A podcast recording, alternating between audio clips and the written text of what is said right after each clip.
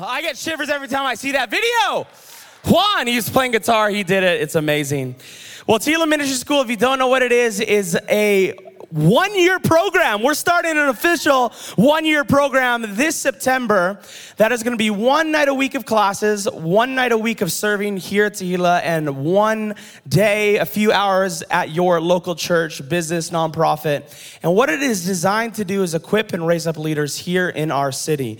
So you're going to hear a lot more about that tonight because we're going to invite up the Tehillah Ministry School leadership team, and uh, we're going to have a little panel tonight. So what it's going to look like, it's going to be a little bit different. It's not going to be your traditional message. It's going to be a conversation. And what the topic of conversation we felt to have is on the topic of revival. Slap your neighbor and say revival. Revival. And we're going to have an amazing discussion about it. And what it's going to look like is it's going to look like an honest, open discussion.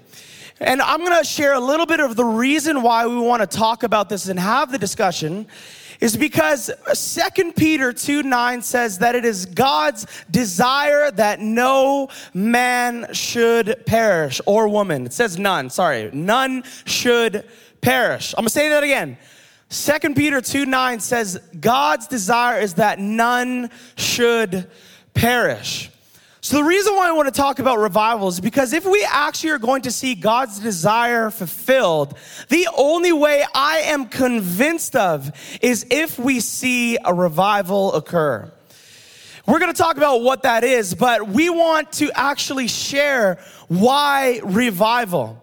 If you haven't noticed, if you look at statistics, in Canada, in the 70s and 80s, about 30% of people used to go to church on a Sunday morning. The mid 2000, early 2000s, 2003, 4, 5, it went down to 21% of people attended church on a Sunday morning. Now it's around 50, 12, 13, 15% of people attend church on a Sunday morning here in Canada. Now, that would say to me that that isn't seeing God's desire fulfilled. Now, does it mean that, oh, you have to go to church on Sunday to be a Christian? No. But one of the things that Jesus said and the apostles said is do not neglect the gathering of the saints. Now, there's an aspect of health that it shows when people are gathered in community. Now, I know the church has a lot of issues, and I know that we don't have it all together. We're not perfect at what we do here in church. I'll be the first person to admit that.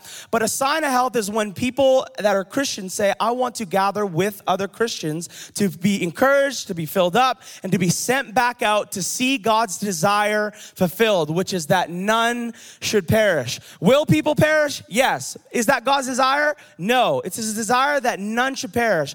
And again, the only way we're going to see it, the only way we're going to see the, the statistics or the, the curve of where the church is going in Canada turn around is only by a supernatural move of God.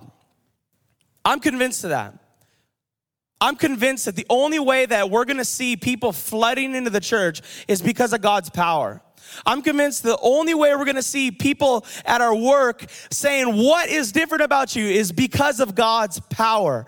I'm convinced the only way we're gonna see the church turn around and get on an upward trajectory is only by God's power.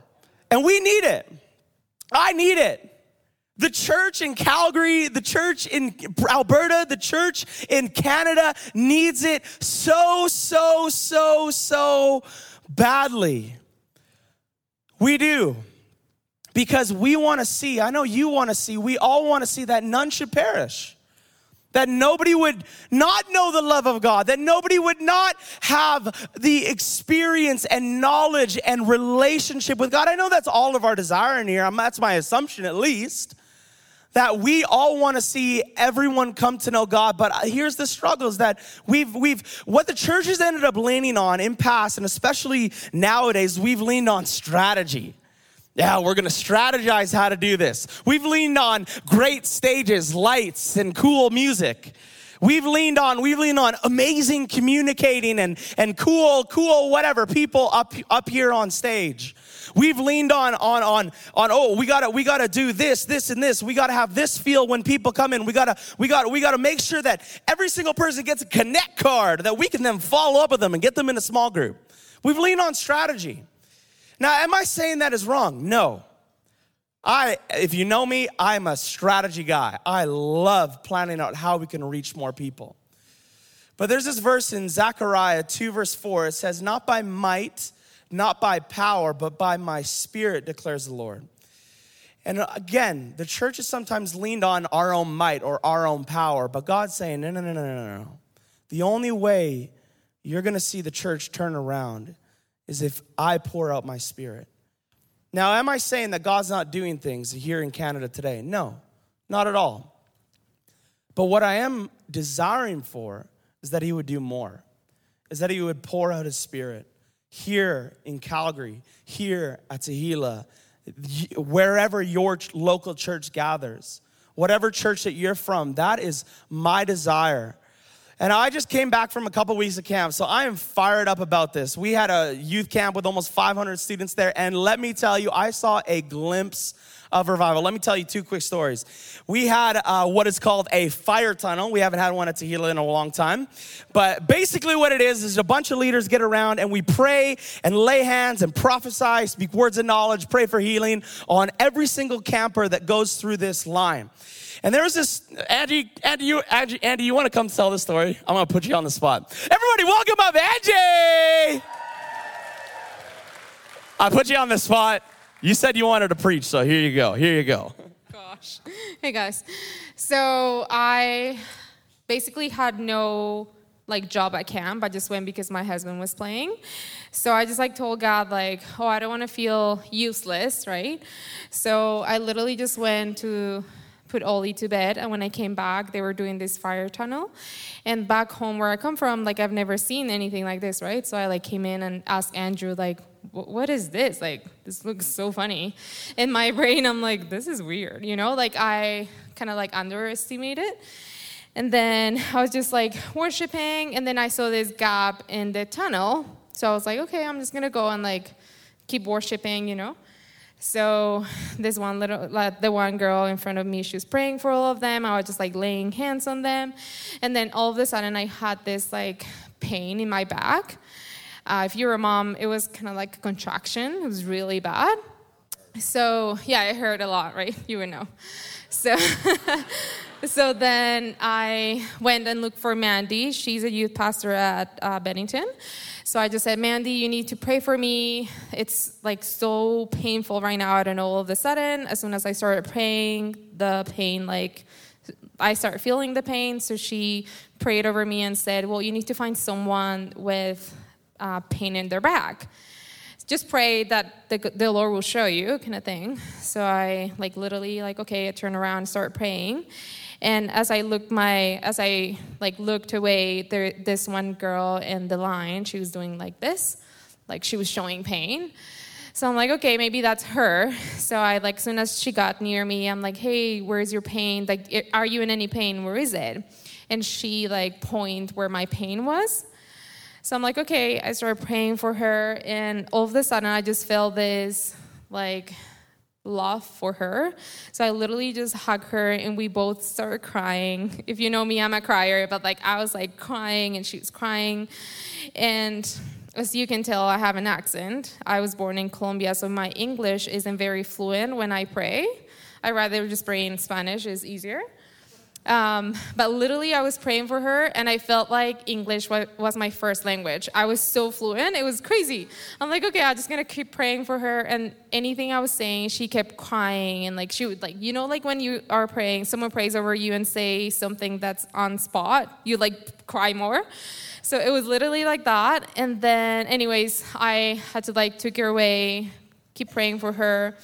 And then as I turn around, um, James's sister Jenna she's like, Where are you going? You have to go through the tunnel. I'm like, Oh my gosh, okay.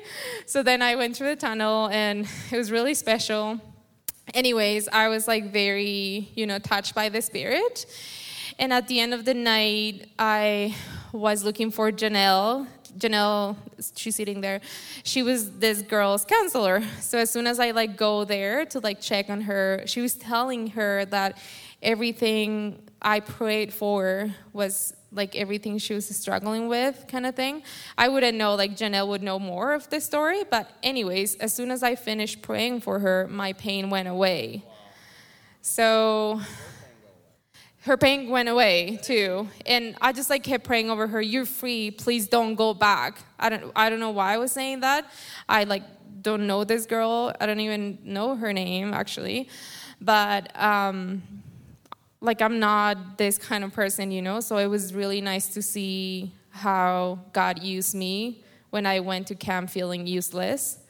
So she like god didn't, didn't only do something on her but also on me right? So yep. Come on, thank you, Angie.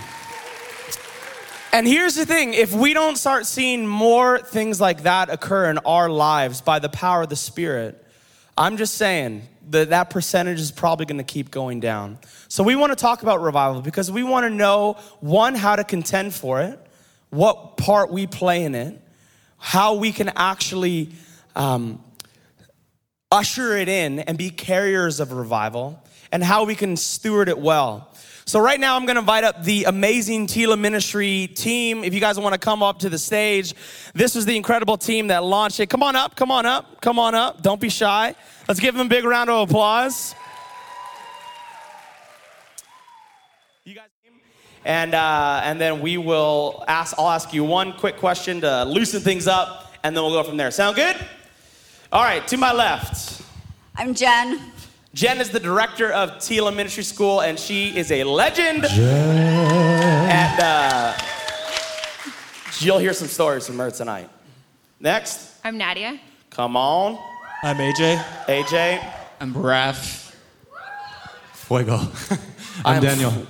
Daniel. Okay, so we're also going to take some q&a at the end the way we're going to receive those questions is on the tehillah instagram send us a dm and we will ask some of the questions so the first question that i have to ask is twofold just to hear a little bit of maybe just about you would be what is the craziest god encounter you have had and what's the wildest miracle you have ever seen who wants to start and we'll keep it like 30 seconds to a minute. Just just point for him. Point my for gosh. him. Of course, Um, Daniel Daniel's gonna start. He's always gonna start us off. He's he's the talker. Okay, there was one time where I was I was actually in LA and I was in uh, on Santa Monica Pier, and uh, I was walking on this uh, this pier and um, a pier like you know like the the, A dock. the dock yeah Pier, you're probably right. a better way of saying that. Sorry guys. We knew what you were saying. Okay, all good. I'm glad.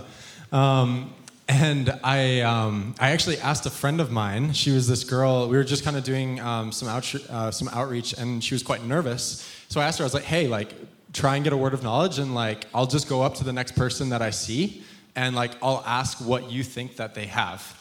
And she was like, okay, and it kind of took the pressure off of her. So, anyways, she she told me that she thought she was going to meet a guy named I can't even remember his name. I, it's written down, uh, Eric. And um, anyways, so I walk up to like these four guys, they're actually kind of big, and I say, hey, is one of your guys' name Eric? And he's like, yeah. And I'm like, cool. And I was like, hey, man, I just want to tell you that God loves you so much, and He actually brought me to this pier. or dock to just to tell you that and uh, as that happened i got this a little bit of a similar thing to angie a little bit of a pain um, in on or not my chest yet just in an area. And i asked him if he had pain in that area and he told me he did. And so i was like hey like me and my friend can we just pray for you? We just want to declare healing in the name of jesus. And we we did that and a certain thing happened that was healing number one. Then his friend was like what the heck? Are you serious? He's like i just like messed up my ankle the other day. He's like can you pray for that? So both of us like ended up praying for that ankle as well and immediately it got healed in an instant right there as well so then at that moment i was like wow this is really cool. And i got to share the gospel with them and got to tell them about jesus. Wasn't uh, trying to put any pressure on them to like receive jesus as lord or anything like that but i just wanted to let them know what was happening and what was going on. And in that moment as well uh, we're going back to eric I, I got this like feeling on my chest. And it was this thing of like sharp pain. I, look, I looked at them i was like hey do one of you guys happen to have like i don't know maybe it's like a heart problem or like some sort of like bone problem in like your chest like kind of right here and this eric guy immediately looks up at me he's like what the heck is going on he's like yeah when i was younger like i was in a uh, was playing football, like American football, not, not the real football. Um, Hey, hey, hey, hey, hey. no, real England, guys. I grew up in England, if you guys don't know that about me. Um, and uh, wait, are there any English people here? Yeah, yeah bro, come on. Love it. the Um, one Englishman. I think I know you as well, which is great. Everybody knows each other in England. Um, and he looked at me and he's like, I got, I got an injury when I was like playing um, football when I was younger, and like I haven't ever actually been able to like move my shoulder and like kind of my chest in the same way. So I actually got his friends who had just gotten to uh, gotten healed. I got his friends to pray for him with me there as well. And we prayed for him, and immediately he started throwing his. Uh, he felt heat. He started throwing his shoulder around. He's like, "This is insane." And so I pretty much just got to leave that, and Come we'll leave it there. It was a Wow. cool experience. Wow. Yes. So if you ever just get a random pain in your body, ask the Lord, God, what are you trying to show me right now? All right. Who's next? Craziest encounter with God or wildest miracle you've seen? Go. I, uh, I, so I've been a Christian my entire life, but a lot of like things like miracles and experiences with God were all uh, new for me about eight years ago. Um, but it all, like me and my friends had no experience for it, no um, understanding of it, no, we'd never seen anything, heard anything, experienced anything, or anything like, like that. But I, I remember praying this one night, and um, at this time I was quite involved in evangelism and outreach, and I remember praying, and I went into the prayer chapel that was on my Bible college, and I went in there, and I just started, and I started praying, and then I just hit the floor, and I went into this vision, and I was in this in this room, and to give a little context, at the time I was really doubting um, the point of outreach, the point of evangelism. Didn't see a lot of fruit, stuff like that. So, but this, I hit the floor and I went into this vision, and I was in this room, and all around the room, from the ceiling or from the floor to the ceiling, were just like skulls, and all of a sudden, this the ground started shaking, and this this light burst into the room, knocked me over in the vision, and the light just started shining around the room. And as the light uh, shone around the room, um, all the all the skulls started like flesh started to grow on all the skulls, and they all started to come alive. And I just heard this loud voice that's saying, "Don't give up. Keep shining the light. Don't give up. Keep shining. The light. Wow. Keep shining the light."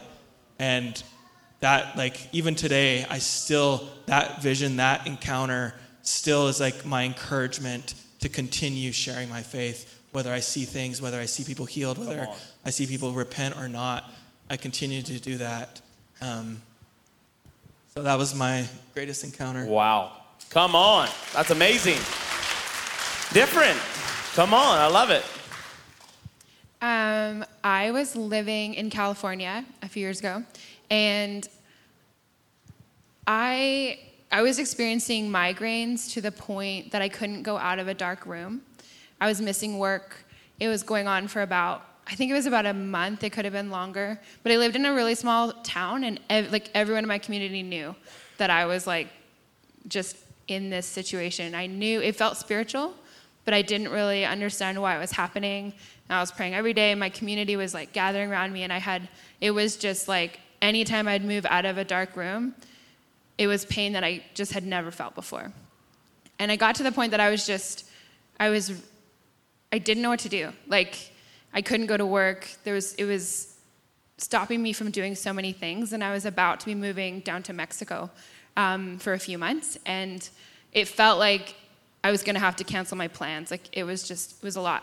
Um, I f- one day, there was a team coming to my church um, from Redding, California, from Bethel.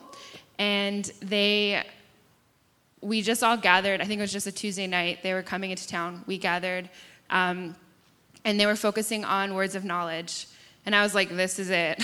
I'm getting healed. I'm going here and I'm getting healed. Um, and they went through all the words of knowledge. It was probably about two hours. Um, I was sitting there and I was like, I know I'm getting healed. Maybe it's just not tonight. Um, I still like held on to that, but every, they were just about to finish. Everything was over, and then the teacher came out and she was like, "Okay, we have a really shy student that didn't want to talk publicly. She didn't want to share.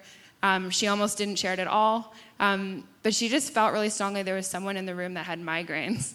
And it was like the whole room pointed at me. and they were just, it was immediately I got released of migraines and I've never had one since. Wow. And you live in Calgary. Chinooks happen. Must be the Lord. Jen, Raph, who's next? Yeah, that's me. Hey, yeah. Thank you, Holy Spirit. Yeah. Guy's having um, an encounter oh, right now. man. I'm gonna try to talk right now. He's a little drunk in the spirit. That's okay. So um, I've had lots of crazy encounters, man, like crazy encounters. But one that just came up uh, to my mind was when uh, I was, uh, oh yeah. I was uh, I was 18. I was playing like in this uh, large camp, and for those who don't know, my my father he's a pastor. So, wow, man, I grew up in a church. So, um, yeah, This happens all the time. Don't worry. Sorry. Um, so uh, I was actually drumming this uh, big, big camp. Um, maybe we had uh, close to uh, 1,500 people. Um, and then I had a sub, so I was drumming and I had a sub. And doing the, uh, after the, preacher, he was saying, like, I really feel like for the altar call, he was saying that I really feel like we should press in for the baptism of the Holy Spirit. So although I was a pastor kid, I was pretty much at the church all the time. I was contending for the baptism of the Holy Spirit, and sometimes I would see people around me getting baptized, receiving the gift of tongues, but I didn't. And, and I was like, God, what about me? Like, I really want, I, I really want to receive this. And um, so maybe I prayed for uh, five years. Um, and on that night, man, I remember like the the the pastor, he was saying like, uh, Holy Spirit, just ask you for a double portion of your presence in this place here. Uh, let's suppose this was the place. And um, man, I was I asked my sub, I was like, why don't you go and play because I'm going to the front. So I went to the front. No one laid hands on me. No one anointed me with oil, but the Holy Spirit, the fire of God, the power of God just came upon me, man. I remember like I, I, I began to speak in a different language that like the, the, the meeting was over and then I don't I I went to my my bedroom still like shaking and speaking in tongues. So it was just like powerful and I can feel it even now. His presence. Come on. Um, yeah. So this was like like a taping, like a def- defining moment in my life when like the fire of God just came uh, o- o- on me, man. It's just like, Come on. yeah. Just pray for everyone right now, Raph. And I and actually like the for the crazy miracle, I'm just gonna say that I saw like a mi- migraines as well, just being healed in the middle of like worship. Like as soon as the worship was over, uh, someone was just saying that she was struggling with migraines. I really feel like there's an anointing for that. Even to just release her now. Even if you have, if you're in a room right now, if you have migraines. Anybody um, struggle can with you just- migraines? can you just lift your hands, just so, so then I can see? Yeah, I can see a hand. Yeah, I can Come see. on. I can see your. ha- Yeah, I can see. Yeah, I can see your hand over there. If you're in the balcony, the- yeah, God sees your hand. Yeah, I can see that, Father. Even now, I declare healing in Jesus' name. Yeah. Amen. Come on, Jeanette.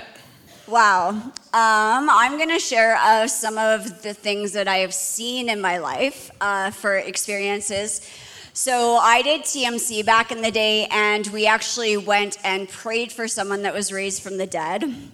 Uh, I went to Pensacola um, and was able to be a part of Brownsville there, and we saw a ton of healings, people speaking in tongues, miracles, um, gifts and shaking of the Spirit, I guess. Wow. I would say back in Tehillah in the day, we used to see a lot of healings as well. So um, we've seen people get up and walk. With Billy Smith, I saw a man in a wheelchair literally get up and walk out of his chair. At youth camp last week, we sent a kid to the hospital that had wrecked his thumb and it was like all bleeding inside. He came back, he took the sling thing or whatever it was off his hand, and he was healed. And on the other side, I saw this beautiful girl that had come to camp, and she had so much anxiety in her life that she couldn't. In the first night, she was in her room, almost in hysterics, just huffing and puffing and trying to get her breath. Um, and Danielle, I guess, would be a witness to this because she was there too. But when she left camp, she had this smile on her face because God had come and encountered her and helped her with an- her anxiety. Come on. So, this new level of joy that she walked in. So, whether it's being raised from the dead or it's God coming and giving you joy in your life, it doesn't matter if it's big or small or little. I would just say God is a God of miracles and healing and love and joy, and He's there for everyone Come in on, whatever amen, that is. amen, amen. All right, so let's just get to the topic. What is revival? What is it? What is revival? Somebody answer for me. Hey, uh, Nadia, you should answer that. Put on the spot. um, I was Googling revival today So she knows what it is. because. Siri knows everything. um, and I was really interested. Like, I feel like I've heard that word a lot, and like the school that I went to is really focused on revival. And so I've heard the word so many times. But I was really interested to know that when um, I Googled it, it means, okay, hold on, now I have to remember. Um, do you, oh, I, sen- I sent it to them. No, that's mine. Where is it? It's the top one, I think. It's in there somewhere. Please hold. Holding. Where? Maybe it's not. Um, I'm, one second. The Wait, definition wait, of wait. revival that Thank I you. found is to improve the condition is. or strengthening of something. There you go. Yeah, so to improve the condition. Like, I was just shocked by that because I was like, it, it didn't actually talk about signs and wonders. It didn't actually talk about gold dust or, or any of that. Um, and then it caused me to think if we're not improving the condition of something, is it revival? Hello. Anybody else chime in? I think um, for me, when I think of the word revival, the word revive comes to mind.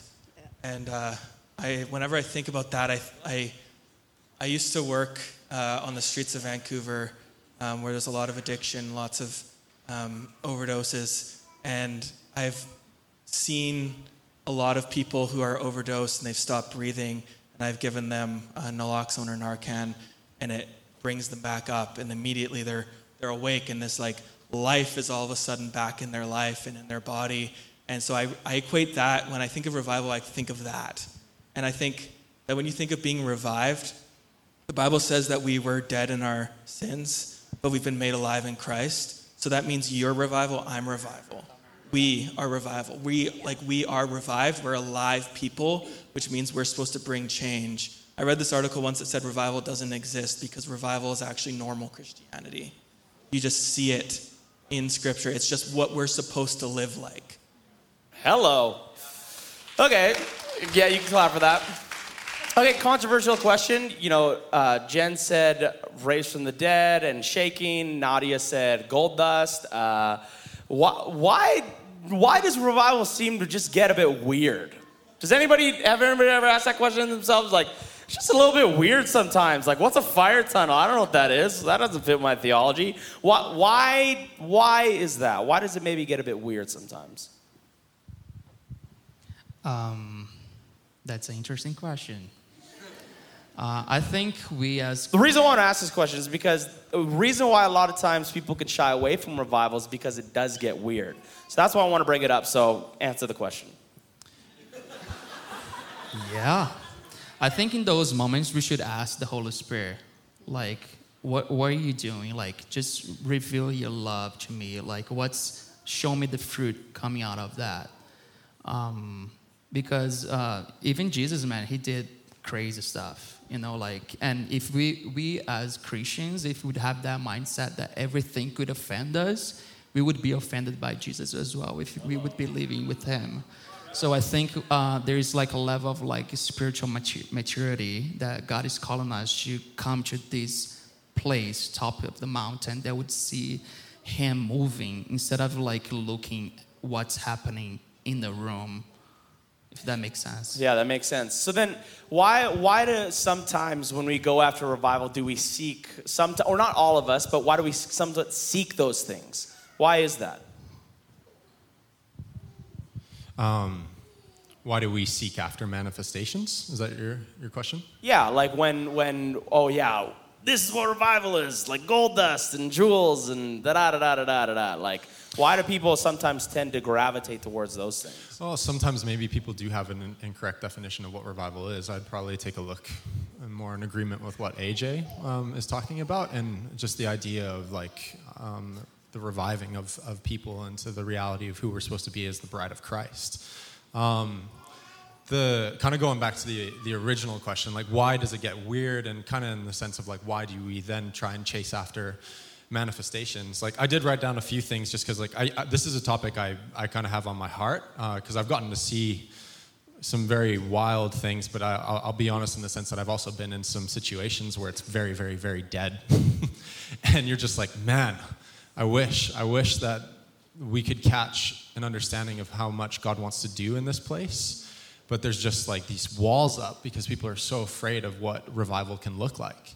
Um, my answer to it immediately is Have you read the Bible? There's some weird stuff in the Bible. Like, like there's, there's a prophet that was told by God to take cow poo and roll around in it. Like, that's actually in the Bible. Another prophet was told to live naked for a year. Yeah. like there's there's many things that like don't necessarily fit within like our this, box. Our box. And um, the the statement that I usually throw back at people is like you can't judge the manifestation, but you can you can judge the fruit. So, like, what is the fruit of this manifestation? And there's this story, if, uh, if I have time to share it. It's, um, it's a guy named Dan, Dan McCollum. He's an amazing, amazing uh, speaker and, and uh, just a uh, speaker on the prophetic. And he talks about, uh, he used to be kind of one of those guys who was in like the, um, there's like this large, kind of large scale church gatherings, revival happening. And he'd be one of the guys that was holding on to like the main preacher as he was walking around and he was like kind of like touching people. And some of these people would like fly across the room and so on and so forth. And there was this one guy that would, um, when the Holy Spirit came upon him, the way that he responded, and, and the controversial word that some of you guys, when you hear it, the word manifest, the way he would manifest is he would begin to cluck like a chicken. he would start clucking around the room like a chicken. And so many people in that room became extremely skeptical of what was going on in him. They're like, there's no way the Holy Spirit would manifest him, manifest, ugh, can't talk anymore, manifest. Um, would manifest himself as a clucking chicken in someone. And eventually, this, this guy, we'll call him Gary, um, the cluck, clucky chicken guy, clucky chicken Gary, he just stopped showing up and he was no, no longer to be seen. And a bunch of you know these skeptics and these people were like, "Yo, that's that's what it was. It wasn't real. It wasn't a true manifestation of what Holy Spirit was doing, and he was just making it up. And it wasn't actually like it was all like he was just chasing after manifestations. That's all he was doing. And uh, you know maybe I think like Dan McCollum tells the story and he says six months go by and Gary shows up again and the Holy Spirit like comes upon him. He starts clucking around like a chicken again. And all these people are like, clucky chicken guy is back. Like, what's going on? And they're immediately offended. Immediately offended. And they're like, and so Dan McCollum, the guy who's like holding kind of the main preacher at this at this stage, he walks over to Gary and he's like, like, where have you been at for the last like six months? Like, what's going on? Like, you you were used to be here like all the time and gary clucky chicken guy as i like to refer to him if you haven't caught that already um, Gary says back to Dan, he's like, oh man, like I just got so deeply uh, encountered by God while I was here in these meetings, and I just got so empowered in what the Spirit wanted me to do. And he's like, I ended up going to a First Nations tribe, and I ended up just preaching the gospel to them, and I ended up seeing the whole entire tribe give their lives to Jesus. Wow. And and immediately, yeah, clucky chicken guy the way the way Dan McCollum, the guy who's telling this story, talks about Gary, he's like he's like I couldn't believe the the way that I had taken offense at the way Holy Spirit was working in his heart and the, the walls that I had put up because of it. And he kind of finishes his story. He's like, you know what? Like if it'll get an entire tribe saved, like I will cluck like a chicken all day long, every every day of the week for months because it doesn't like the truth of what Holy Spirit is doing doesn't necessarily lie in just in the manifestation in the moment, but the fruit of the longevity of what's what's taken place in that moment. That's Does that good. make sense? That's good. So that's kind of my perspective. I love the stories and I've seen a lot of those things. And then on the other side of it, for me, I have sl- been slain in the spirit once, but I don't often feel What's things. slain in the spirit for those who don't know? Oh, well, someone prayed for me and I f- hit the ground. This is like 15 years ago, probably. So anybody one ever had time that happen to occurrence. Anybody? I have. It was a regular occurrence back in the day. People would go through the fire tunnel and you just had no idea what would happen at the start and the end of it. We just pick them up and lay them all over the floor.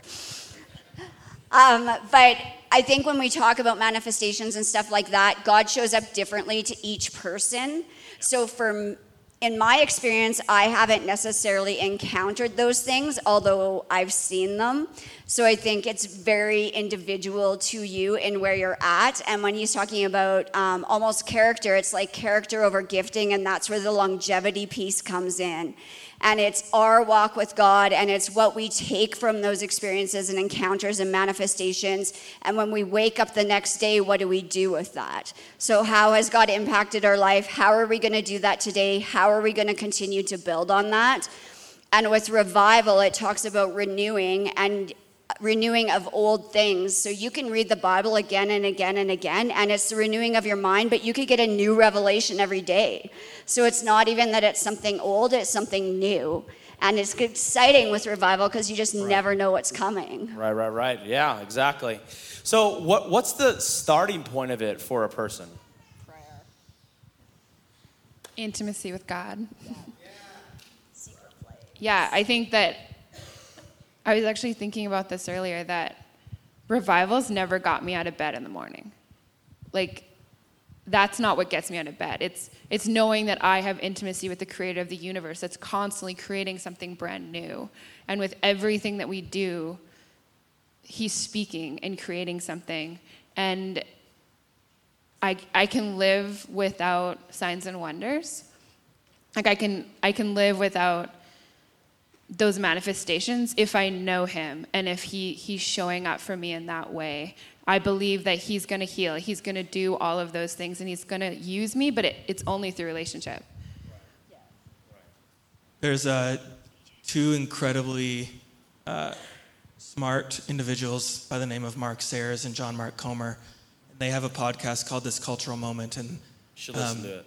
Yeah, every, I- everyone should listen to it. They talk about what culture is like now and um, how we as a church should respond. And Mark Sayers did a study on revival, and he found out all the he found out several common themes about revival and how they started and when they started and who they started with.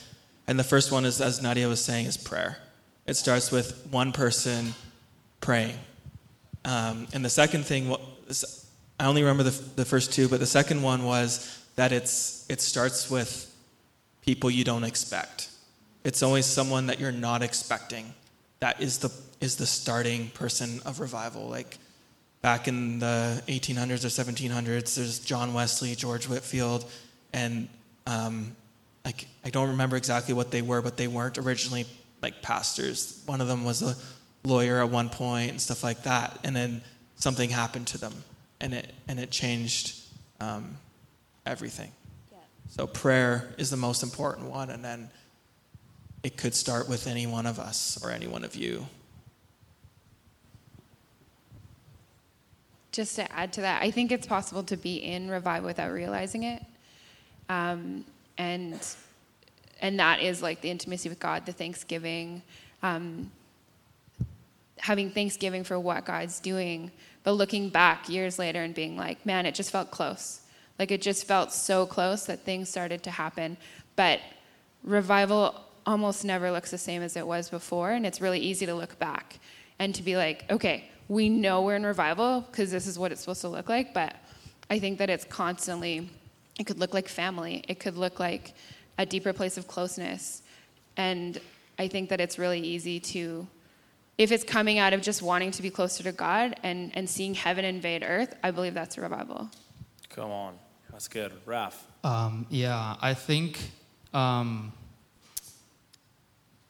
yeah, I think if we are looking to be revived, if we are willing to become revival, uh, we should pursue, we should walk with those people that they want to, be, they want to be revival as well.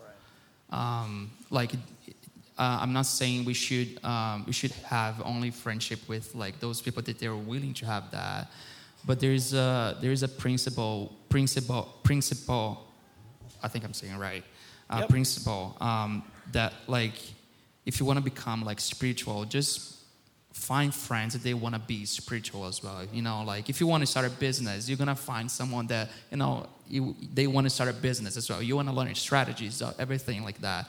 But uh, I would say that having also friendships that uh, will take you to that like will take you to to be revived you know because like even john wesley you know like he didn't there was a point that he didn't believe but he walked with um, the moravians from uh, in germany. That's when they came he came to a point where he was like well i don't have like i don't have like this confidence of like my salvation and then and then like it took him to that point that he had faith he believed you know and then then like a great awakening came out of that so i think friendship plays a, a huge part as well So personal intimacy with the Lord, as well as getting around people. Um, you talked about John Wesley. He was one of the one of the guys that helped start the first Great Awakening.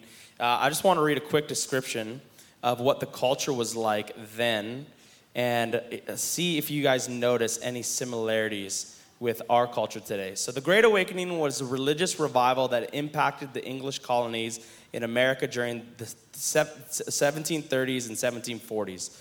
The movement came at a time that the idea of secular rationalism was being emphasized and passion for religion had grown stale.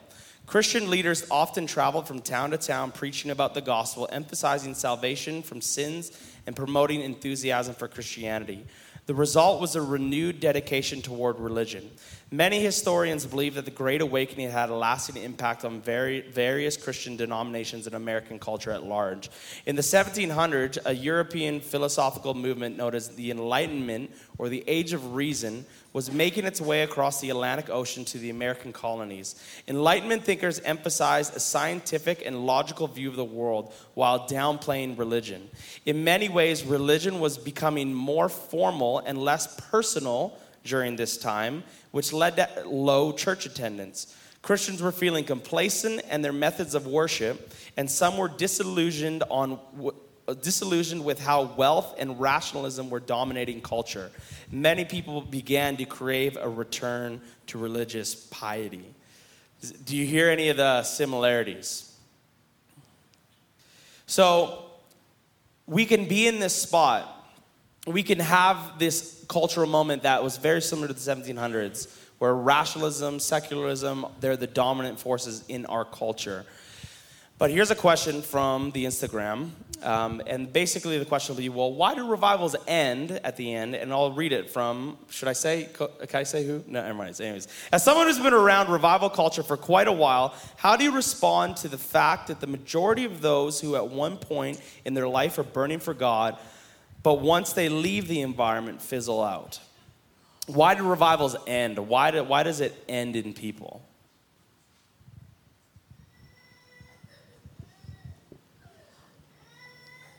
I think this one is close to my heart because I've seen so many people leave after a revival or being hurt in it. And I think key in it is what they talked about before is character. I think when you're going into revival, it's got to do with stewardship. It has to do with health. And a man can have a gifting and he can get up and he can prophesy over you. You can be healed through him through a gift. But at the end of the day, it's are you walking with God and what is your character and how are you portraying the life of Christ in all of what you do? So you might sit here and be like be able to prophesy over someone, but you might walk out the door and be able to be having an affair on your husband or wife. And that to me isn't character. So I think in the midst of manifestations and seeing gold dust and the glory of God, you can get caught up in things and you can get caught up in people. But what you really need to be looking at is God, what are you doing in my life? Writing down and relaying it to scripture so that you've got this truth that you're constantly looking back on, that you're building your life on. And you're like, what would Jesus do in this? And you're modeling your life after him. You're not modeling after a man or an experience because that's what's inside that's going to take you in the long run. Yeah. Yeah, you can clap for that. Um, to kind of summarize that, like I've heard it said before, and I don't know really who to credit uh, it to, but like it's the idea of that anointing and gifting will like get you through the door, but character will sustain you uh, to continue to operate in what you are. Um, yeah. So you guys saying revival ends because of a lack of character, a lack of, or or a, a, a, you're leaning more on gifting than your actual integrity. I think that that's part of it. I think there's many components to it.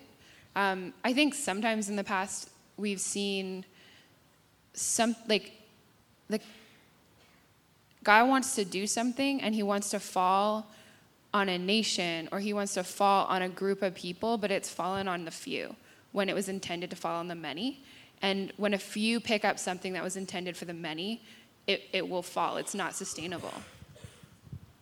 Yeah, I think it's like a combination of like I don't think that a lot of those people who ended up having bad character started that way. Like I don't think they were they weren't necessarily already behaving in ways that they shouldn't have, but I think there's this idea in in like revival culture or charismatic culture or just like people who want revival of this idea of you got to strike when the iron's hot.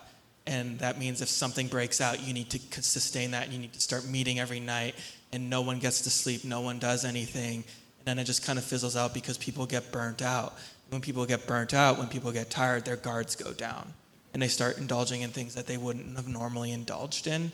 And I think, like someone, someone that I, um, my biggest influence in my life currently, and revivalist that I look up to is someone named by the name of uh, Apostle Damon Thompson. He's a revivalist in North Carolina or South Carolina but North Carolina, and he um, he moved to this tiny church in the middle of nowhere. They don't even have a hotel, and revival broke out. And they meet. They have revival meetings once a month, Friday, Saturday, and then they have their church service on Sunday. People drive hours to be there on that weekend. People um, people have been moving to that city like crazy and the entire city is being changed. The economy is going up like crazy. The crime rates are going down.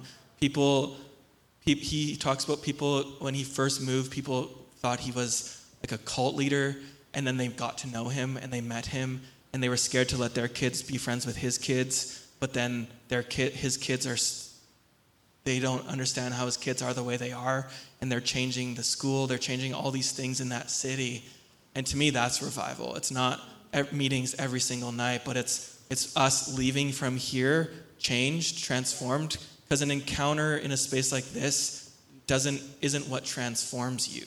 It's what what happens here sends you home to your bedroom, and that changes the way that you live.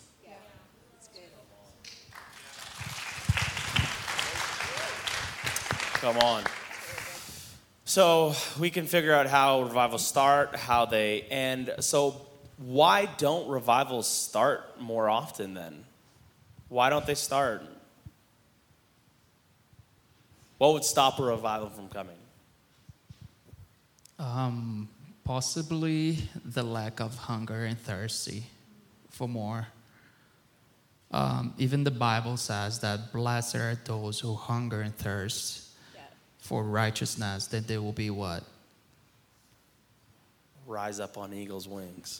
they will be filled. Be, I don't know. Um, but um, um, but yeah, I think like it starts with hunger and thirsty, like truly like hunger and thirsty, like that.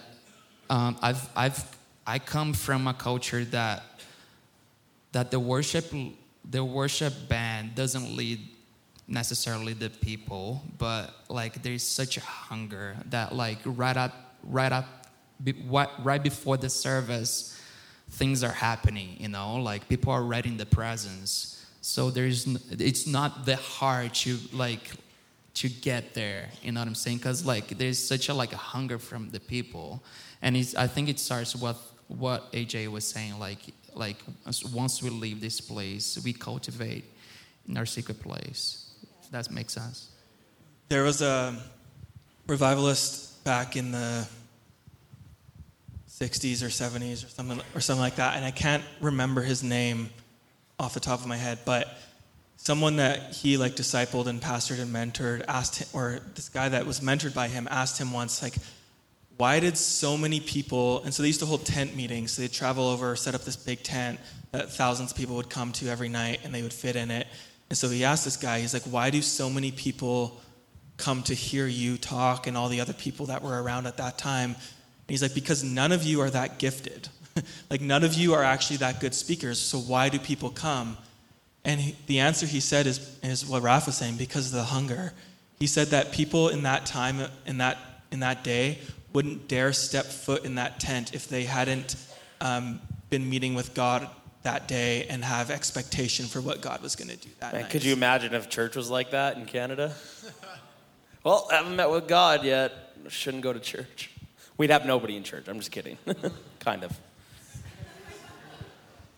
So, why else doesn't it start? I think we're waiting. We wait for somebody else to start doing what we want to see. And that's myself included. But we need to just, like I was saying, uh, you're the revival and I'm the revival. So maybe we need to go out and be the revival. I think some of it's cultural right now. Um, we were chatting before just about Instagram, and everything is in a moment and in a quick experience that might flash within 30 seconds. But it's like, will you pursue God for 10 or 20 years? Like Joseph was in jail for 13 years before he came out of it. A lady was reaching for her healing for 12 before she was healed. And I think that's where like the hunger piece comes. So we're waiting, but are we willing to get rid of like the quick instant and continuously pursue day after day and year after year for the things of God?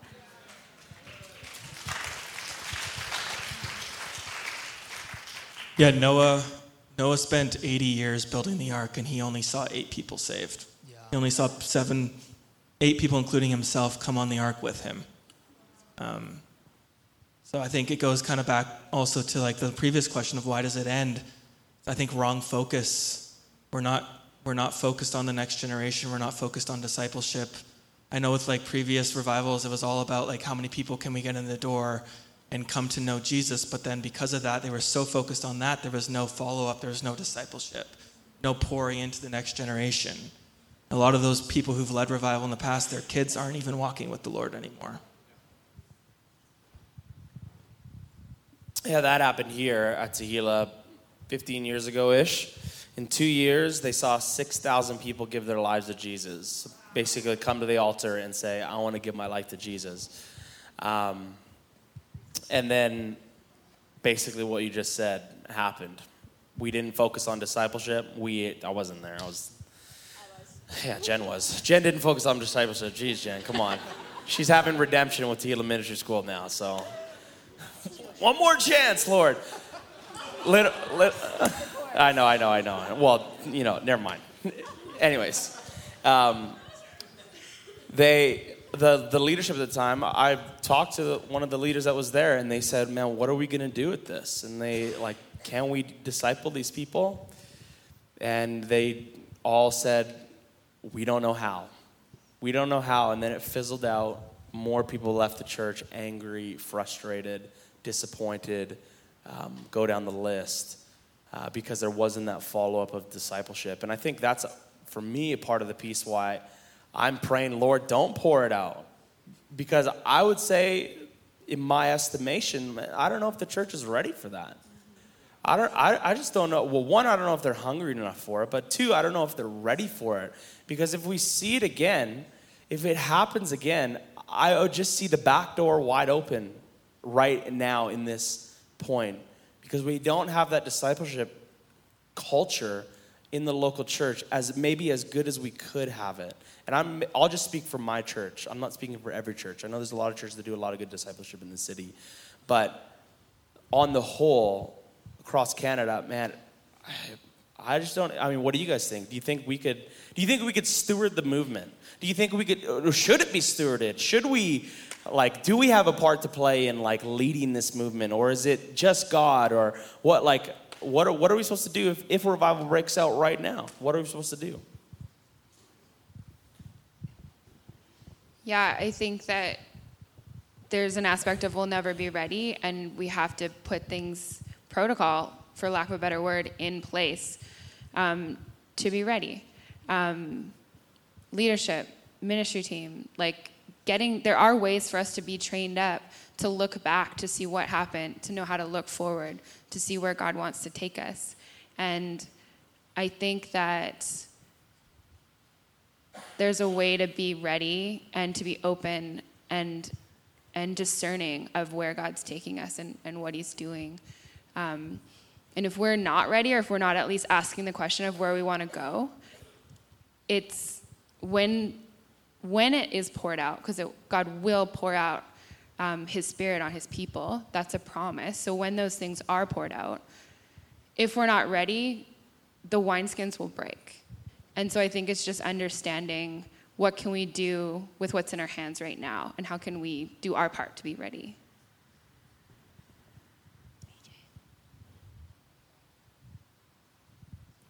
I think um, the verse that came to my mind is Psalm 46:10, which says, "He says, Be still and know that I am God. I will be exalted among the nations. I will be exalted in the earth."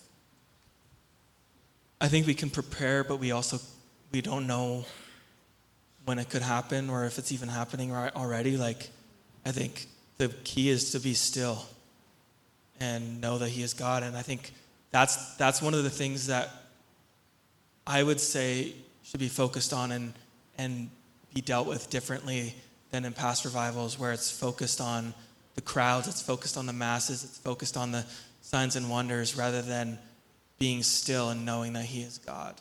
And sending, instead of having an altar call every night, sending people home and saying, hey, go be with God. Instead of trying to cultivate something here, send people home. Even if you have 6,000 people here one night and 10 of those people go home and spend that time with God and then spend the morning with God and just wait on Him, they will start transforming their workplaces, their churches, their schools, their wherever they are, they will start. And that's where it needs to, needs to come from, rather than it needs to be sending rather than bringing. And I don't know if you can necessarily plan for that. You can plan to have that idea, but at the end of the day, you just got to wait on him and see what he's saying. Um, kind of like on that note, like what comes to mind for me is the story in Ezekiel 37, uh, the vision that Ezekiel has about the dry bones. And um, it kind of jogged my memory with a conversation that I was having with Ben Johnson, the, the lead pastor here. And I was I was just kind of plucking his mind about a few things, and specifically even talking kind of about revival. And um, he was talking to me about the idea of um, I'll, maybe I'll just read it quickly. Like, so God grabbed me. God's Spirit took me, took me up and set me down in the middle of an open plain strewn with bones. He led, he led me around, and among them, a lot of bones. There were, there were bones all over the plain, dry bones bleached by the sun. He said to me, "Son of man, can these bones live?" I said, "Master God, only you know that." And he said, he said to me, "Prophesy over these bones, these uh, dry bones. Listen to the message of God." Um, and then after that, he says, Watch this. I'm going to. I'm, uh, I'm bringing the breath of life to you, and you'll come to life. I'll attach, um, and it kind of goes through different things. And um, like, kind of just talk, talking about what you're saying there, uh, James, like, it can be a little bit, um, you know, obviously, to look around the, at the state of the modern day church. It's honestly not a very pretty sight. It's kind of like looking at a lot of dry bones, a lot of dead things. And, um, what Ben Johnson had to say to me. He's like, Daniel, like, you see here that there's two instances where the bones like come up and then as God breathed the breath of life, the flesh came back on. And to what Ben had to say and what I kind of took away from the conversation and from reading it is that like we can we can we can create structure, we can create um, certain protocols, like Nadia said, that are, are, will help us to be able to manage certain things. But when when the breath of life comes, when God like breathes His Spirit into the situation, like those bones are the it's the it's the structure. It's but it's not the be all end all of everything. It's not you know the service order isn't the the necessary way that God's going to be moving through um, the church in in Calgary and in Canada. Um, and then I also just it kind of goes back to a little bit of an earlier question, but like the fact that God in this vision is telling Ezekiel to prophesy.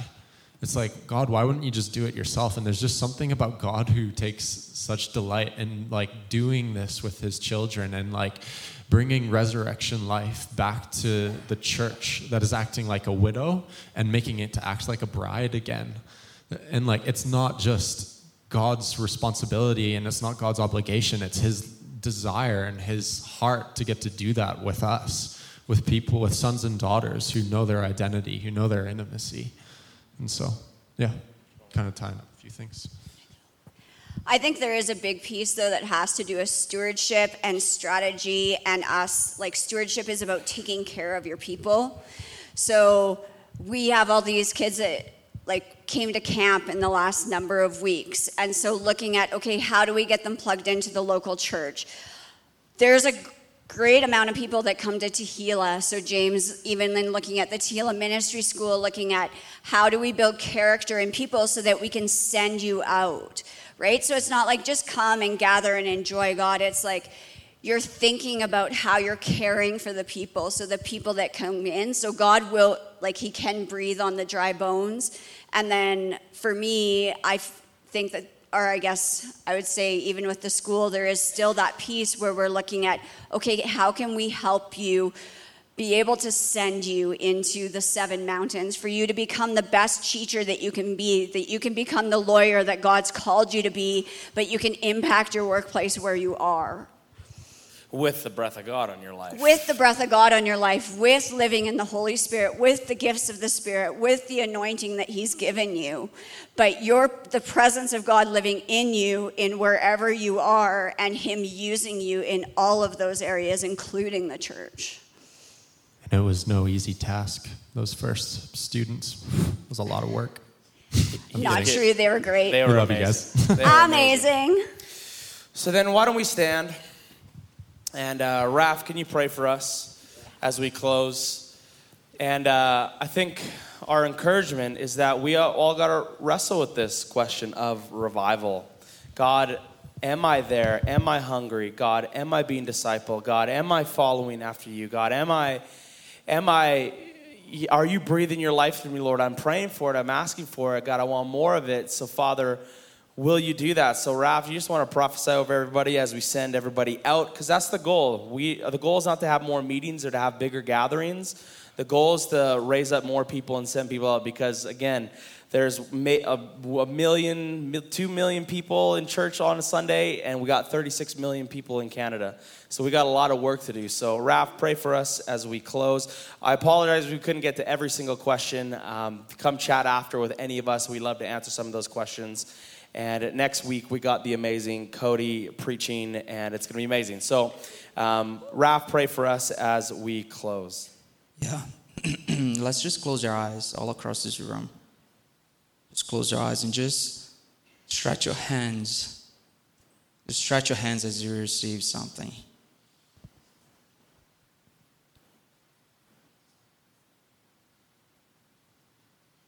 Holy Spirit, we wait on you.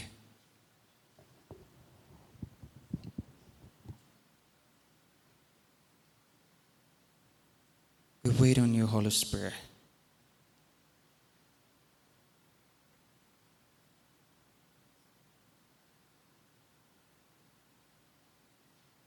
Father, we thank you for history. as we look back, God, we thank you for what you have done.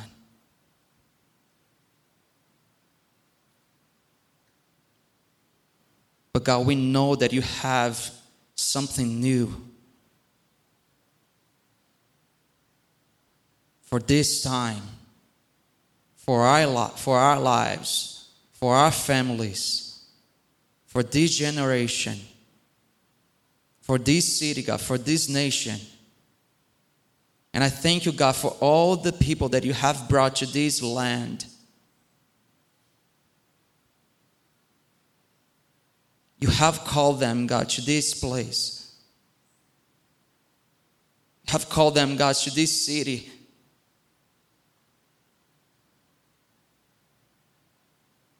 And I thank you, God, because even tonight, God, even now, you are reminding us of your calling. You're calling us back again to your heart. You're calling us back to your heart, to the deepest part of your heart, God.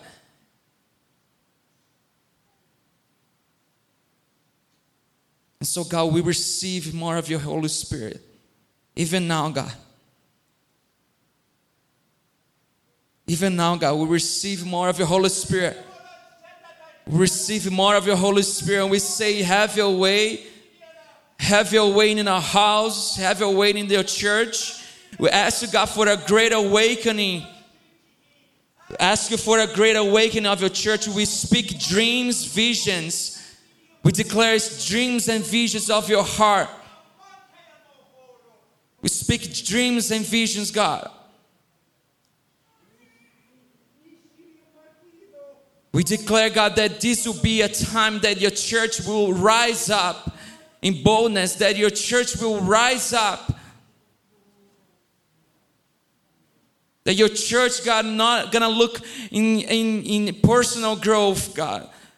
That even ourselves, God, that we will deal, we, we're actually gonna live in the desert, in the wilderness, God, that we will actually live uh, with the Holy Spirit, God, that you're actually empowering us to go to, out of this place, God, and be a witness. witness. And we thank you for your Holy Spirit. And we say yes. We say yes. We say yes, God. We don't want to duplicate, we don't want to replicate a move of God. We accept what you have for us. Well, we accept what you have for Tehillah, oh God. We accept what you have for our personal lives. We accept, God, what you have for our families, God. We thank you for what you're doing at Bethel, oh God. We thank you for what you're doing at Hillsong. We thank you for what you're doing, God, in different nations. But God, we accept what you have for Canada, God. We accept what you have for this nation. We accept what you have for this city, God. We speak dry bones live. We speak dry bones live even now. We speak the breath of God. We speak the breath of God even now. Wow. So, God, even now, God, we thank you for your Holy Spirit. We thank you for your promise. And we declare, God, that as we leave this place, that your Holy Spirit will minister in our hearts. That we'll be still and we know that you're God. In Jesus' name before we leave, I feel like I have that. So 1 Corinthians 14, 12, tongues and tongues and interpretation. I, I, what I felt like right before I don't know who the person was, spoken tongues, but I felt like God, he's like, something's about to shift. Someone's about to say something, a groaning happen. What I feel like the word is, word, word that God dropped in my heart from that is that he is coming and he's coming in the night. He's coming and he's coming in the night and he's coming quickly. And are you ready? Are you ready? Do you perceive? Do you see what I am doing? Behold, I am doing a new thing. Do you see it? Are you ready? So, Father, we just bless every single person in here that we would be ready for what you are doing, God we would be ready. We wouldn't be distracted.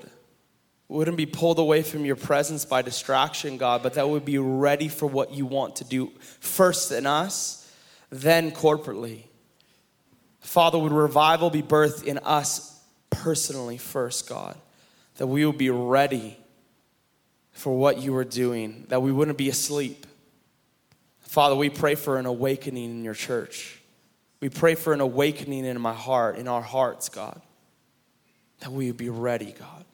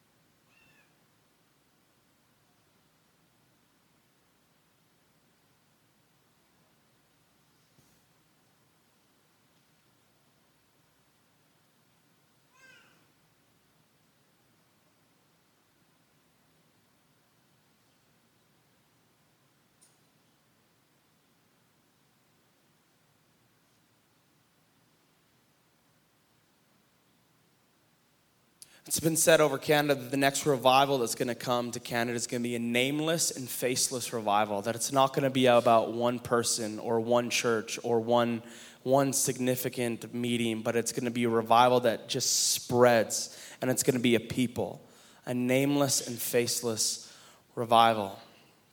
So, with that being said, we bless you. Go out, grapple with this, wrestle with it and let's believe and contend. And we invite you to contend with all of us here on stage and the leadership team at Tehillah for revival in our city. Bless you guys.